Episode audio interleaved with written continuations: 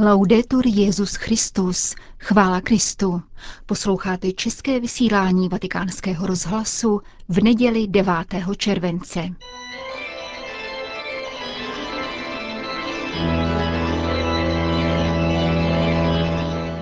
V komentáři Církev a svět se s Teres Hargotovou zamyslíme nad novým otroctvím sexuální revoluce.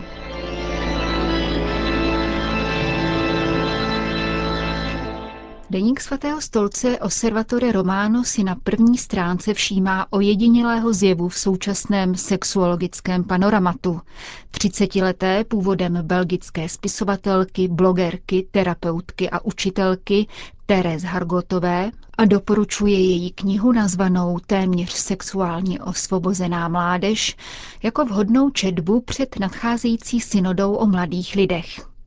Jak totiž poukazuje redaktorka Lučeta Skarafiová v dnešní přesexualizované společnosti, která se bez sexuálních narážek neobejde při prodeji jakéhokoliv výrobku a kde sex představuje řešení všech existenciálních otázek, se tomuto tématu synodní otcové nemohou vyhnout a pokud možno by je neměli pojednat abstraktně.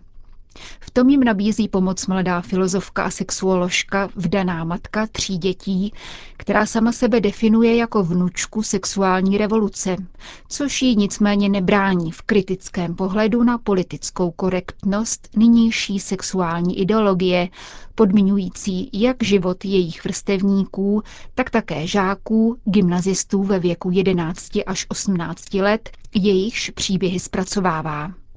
Podle Hargotové se dnešní člověk domnívá, že jeho sexuální a citový život je oproštěn od zákazů, pravidel a institucí, avšak ve skutečnosti se nevědomky ve všem přizpůsobuje novým přikázáním své doby. Tomu, co se má, musí a je normální. Od povinnosti plodit přešel k povinné rozkoši, normované pornografickým průmyslem. Sexualitu osídlily pojmy úspěšnosti a výkonnosti, které se vůbec nezbavily stereotypů, neboť mužům ukládají zejména zdařilost sexuálního výkonu, zatímco žena má dostat estetickým kánonům. Nová norma se projevuje také v hygienických opatřeních, která nahradila někdejší morálku a mají zaručit bezpečný sex. Souběžná přítomnost rozkoše a strachu, rizika a iluzorní svobody vytváří liberální koktejl, který se prosadil také na poli sexuality a vědinci plodí pouze úzkost, píše Hargotová. Belgická autorka žila v Bruselu, New Yorku a nyní v Paříži, přičemž vždy pracovala s adolescenty z rodin tzv. střední třídy, u kterých popisuje devastující účinky pornografie. S rozvojem nových technologií a internetu mají náctiletí stále snazší přístup k pornografickým webům, ale Hargotová mluví také o všeobecné pornokultuře, patrné na videoklipech, seriálech, hudbě a reklamě. Pornografie tak nahrazuje dětskou imaginaci a fantazii, kterým není dopřáno se rozvinout – budí v adolescentech pocity viny, protože prožívají sexuální vzrušení prostřednictvím pornografických výjevů a nastoluje závislost. Sexuální svoboda v 21. století znamená, že máte právo na orální sex ve 14 letech, uzavírá sexuoložka, která rozhodně kritizuje také všeobecné přesvědčení, podle něhož je pohlavní úkon svobodný v té míře, v jaké je chtěný. Individuální souhlas se tak stává jediným kritériem rozlišování dobra a zla, čímž se dospělí vzdávají své výchovné role. Vztáhli jsme tento princip také na děti, po kterých žádáme, aby se chovali jako dospělí a dokázali říci ano či ne. Naše společnost opomíjí pojem pohlavní zralosti, který je však velmi důležitý, upozorňuje autorka a varuje. Do určitého věku citová nezralost děti neuschopňuje k tomu, aby řekli ne. Nelze tu ale mluvit o souhlase, který zde neexistuje. Děti je nutné skutečně chránit.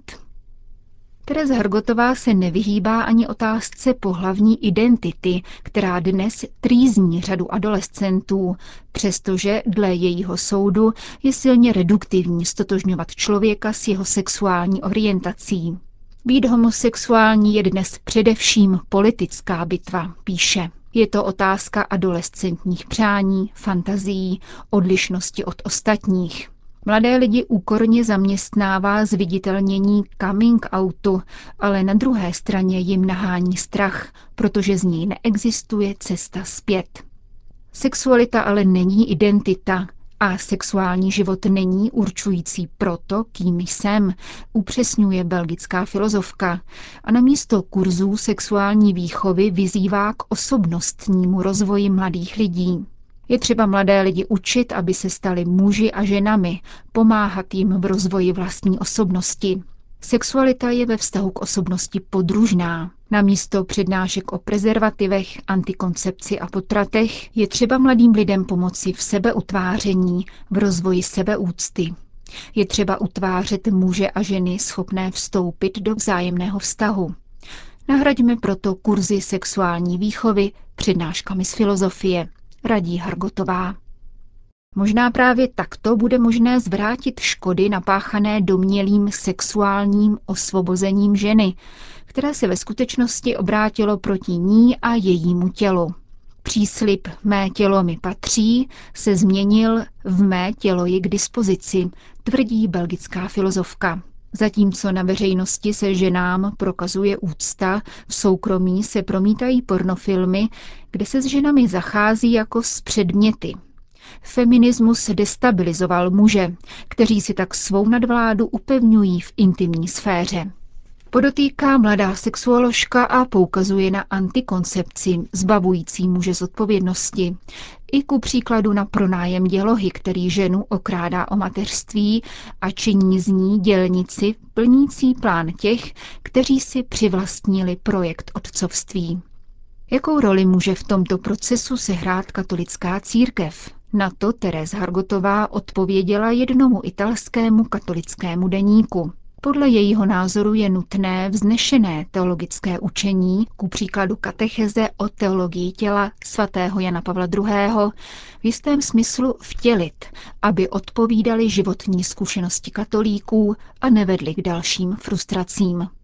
Nové generace něco takového potřebují, přičemž tento výchovný úkol náleží zejména lajkům, soudí autorka knihy o téměř sexuálně osvobozené mládeži.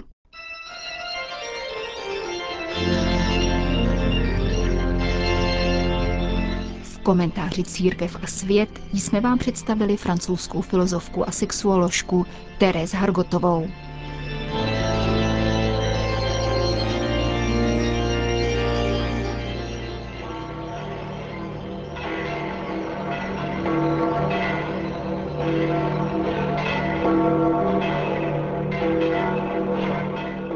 Nejméně 20 tisíc lidí se dnes na svatopetrském náměstí schromáždilo k pravidelné polední modlitbě Anděl Páni s Petrovým nástupcem. Papež František ve své promluvě komentoval evangelium 14. neděle v liturgickém mezidobí. Cari fratelli e sorelle, Dobrý den, drazí bratři a sestry. V dnešním evangeliu Ježíš říká, Pojďte ke mně, všichni, kdo se lopotíte a jste obtíženi, a já vás občerstvím. Pán si tuto větu nevyhrazuje jen pro některé, nýbrž ji adresuje všem, kdo se lopotí a jsou obtíženi. Kdo by si mohl myslet, že se na něj toto pozvání nevztahuje? Pán ví, nakolik život dokáže tížit. Ví, čím vším je srdce unavováno, zklamáním a minulými ranami, tíží, kterou je třeba nést v přítomnosti a křivdami, které musíme snášet, nejistotou budoucnosti, která vzbuzuje obavy. Tváří v tvář tomu všemu nás Ježíš hned svým prvním slovem vyzývá k reakci a pohybu. Pojďte. Když se věc nedaří, je chybou zůstávat na místě. Vypadá to zcela jasně, ale nakolik je obtížné reagovat a otevřít se. Není to vůbec jednoduché. V temných okamžicích se spíše přirozeně stahujeme do sebe a hloubáme nad nespravedlností života, nevděčností druhých a špatností světa. Všichni to víme a všichni jsme někdy tímto ošklivým zážitkem prošli. Pokud ale se trváme v uzavřenosti, vidíme všechno černě a někdy se dokonce zpřátelíme se smutkem, který se v nás zabydlel a vysiluje nás. Ježíš nás naopak chce vytáhnout z těchto tekutých písků a proto každému člověku říká, pojď. Východisko spočívá ve vztahu, podané ruce, zraku pozvednutém k tomu, kdo nás doopravdy miluje. Infatti, uscire da sé non basta. Nestačí totiž jen vyjít, je nutné znát směr cesty, protože mnohé cíle klamou. Slibují občerstvení, ale poskytnou jen chvilkové rozptýlení, uspokojení a zábavu, aby nás pak opustili v předchozí samotě. Jsou podobné ohňostroji. Ježíš proto naznačuje, kam jít. Pojďte ke mně. Mnohokrát, když nás tíží život, anebo nás rmoutí nějaká situace, pokoušíme se o tom mluvit s někým, kdo by nás vyslechl, přítelem, odborníkem. To je velmi dobré, avšak nezapomínejme na Ježíše. Nezapomínejme mu otevírat své nitro, vykládat mu o životě, svěřovat mu lidi i situace. Možná v našem životě existují oblasti, ve kterých jsme se mu nikdy neotevřeli a ve kterých tudíž přetrvává temnota, protože nikdy nespatřili pánovo světlo. Každý z nás má svůj vlastní příběh. Pokud některý nese tyto temné stránky, vyhledejte Ježíše, vydejte se za misionářem milosrdenství, za knězem. Jděte za Ježíšem a všechno mu vyložte. On totiž říká každému z nás, neboj se, nepodléhej tíži života, neuzavírej se, když tě svírá strach a hřích, ale pojď ke mně.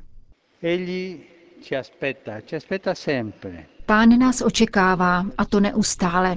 Nikoli proto, aby magicky vyřešil naše problémy, nýbrž aby nás posílil. Ježíš nás nezbavuje životní tíže, nýbrž úzkosti srdce.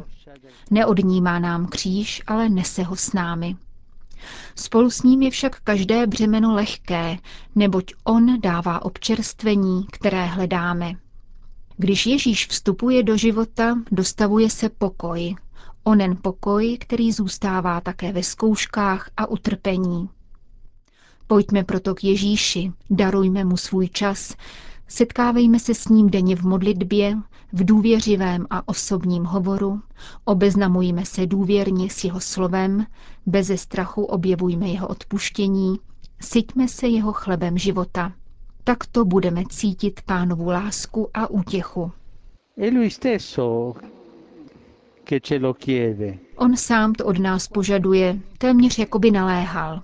Svou výzvu znovu opakuje v závěru dnešního evangelia, Učte se ode mě a naleznete pro své duše odpočinek.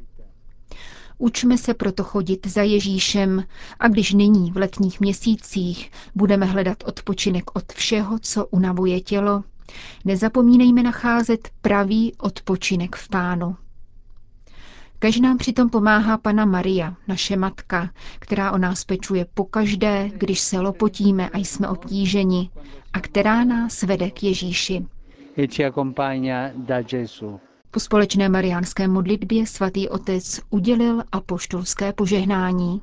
Sit nomen Domini benedictum. Ex hoc nunc et usque in seculum. Aiutorium nostrum in nomine Domini. Qui fecit caelum et terram. Benedicat vos, omnipotens Deus, Pater et Filius et Spiritus Sanctus. Amen.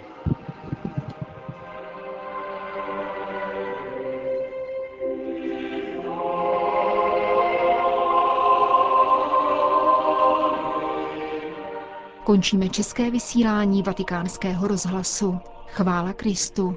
Laudetur Jezus Christus.